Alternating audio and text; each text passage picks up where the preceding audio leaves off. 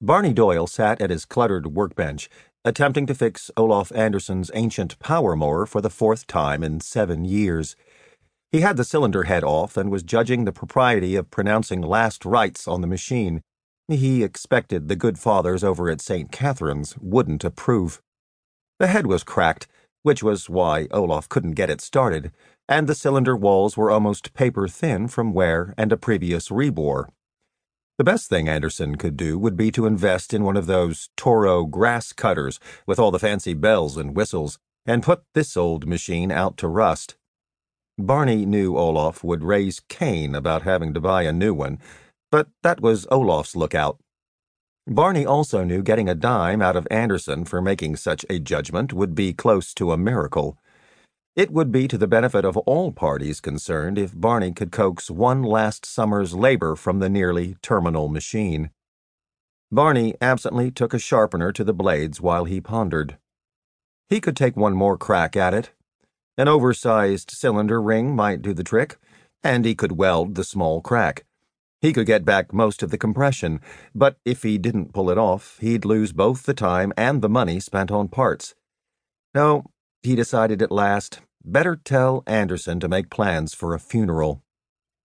A hot, damp gust of wind rattled the half open window. Barney absently pulled the sticky shirt away from his chest. Meggie McCorley, he thought suddenly, a smile coming to his lined face.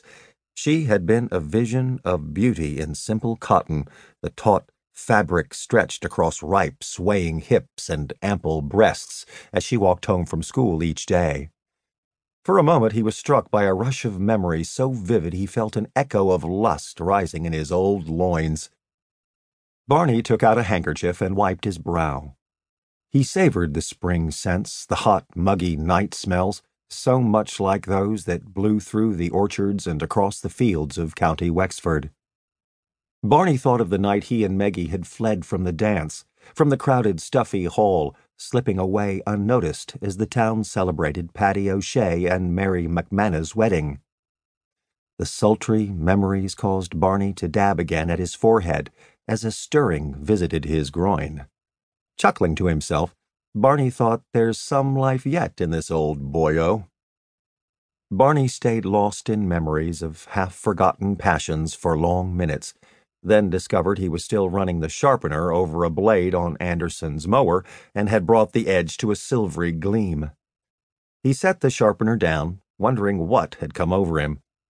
He hadn't thought of Meggie McCorley since he'd immigrated to America back in 38. Last he'd heard, she'd married one of the Chemic lads over in Enniscorthy.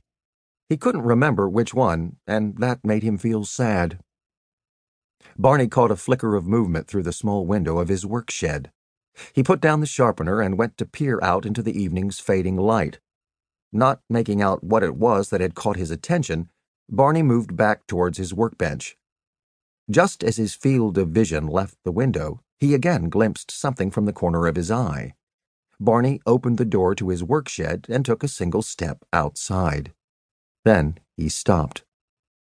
Old images, half remembered tales, and songs from his boyhood rushed forward to overwhelm him as he slowly stepped backward into his shed. Feelings of joy and terror, so beautiful they brought tears to his eyes, flowed through Barney, breaking past every rational barrier. The implements of society left for his ministrations broken toasters, the mower, the blender with the burned out motor, his little television for the baseball games. All were vanquished in an instant as a heritage so ancient it predated man's society appeared just outside Barney's shed. Not taking his eyes from what he beheld beyond the door, he retreated slowly, half stumbling, until his back was against the workbench. Reaching up and back, Barney pulled a dusty bottle off the shelf. Twenty two years before, when he had taken the pledge, Barney had placed the bottle of Jameson's whiskey atop the shelf as a reminder and a challenge. In twenty two years, he had come to ignore the presence of the bottle, had come to shut out its siren call, until it had become simply another feature of the little shed where he worked. Slowly, he pulled the cork, breaking the brittle paper of the old federal tax stamp. Without moving his head, without taking his gaze from the door, Barney lifted the bottle to the side of his mouth and began to drink.